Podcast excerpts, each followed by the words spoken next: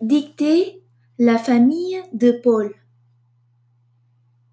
Xin chào, tôi tên là Paul, tôi là người Pháp. Tôi sống ở Paris.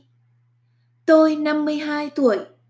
Nhà tôi có hai con mèo tên là Bondi và Alice và một con chó tên là Vita. Gia đình tôi có bốn người. Vợ tôi, tôi và hai con gái tôi. Vợ tôi tên là Marie. Cô ấy là bác sĩ. Cô ấy 48 tuổi.